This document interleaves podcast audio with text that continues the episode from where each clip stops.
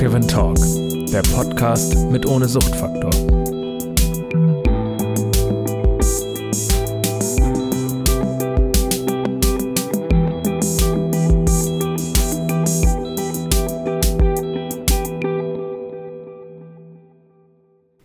Hallo Hanna. Hallo Oliver. Und ein herzliches Hallo auch an unsere ZuhörerInnen. Wir möchten euch an dieser Stelle erzählen, was euch in unserem Podcast erwartet.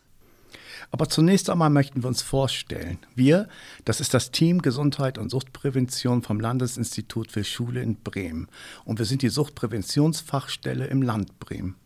Mein Name ist Oliver Peters, ich bin Erziehungswissenschaftler mit Schwerpunkt Sozialarbeit und habe, bevor ich ans LIS gekommen bin, in der Suchthilfe gearbeitet.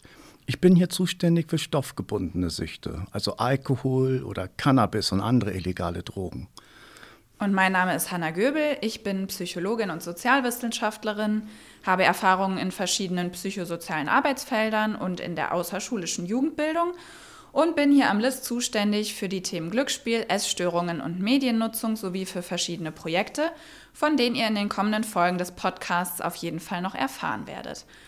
Und ihr werdet auch noch andere Leute aus unserem Team kennenlernen, die einzelne Folgen moderieren werden. Da dürft ihr schon sehr gespannt sein. Das Arbeitsfeld Suchtprävention hat schon eine längere Geschichte und hat viele Wandlungen erfahren. Und wir stellen fest, dass das Bild, das viele von der Suchtprävention haben, den modernen Ansätzen eigentlich nicht entspricht und dass der Begriff Suchtprävention eher ein Gähnen und Stöhnen verursacht.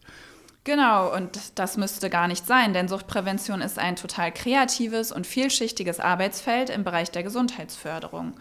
Und es geht auch nicht immer nur um Sucht oder Drogen. Diese Vielfältigkeit möchten wir euch in unserem Podcast zeigen. Dazu werden wir in jeder Folge Kolleginnen und Kooperationspartnerinnen zum Gespräch einladen und Themen und Fragen besprechen, die uns in unserer Arbeit beschäftigen. Wir möchten Gesundheitsförderung und Suchtprävention ins Gespräch bringen.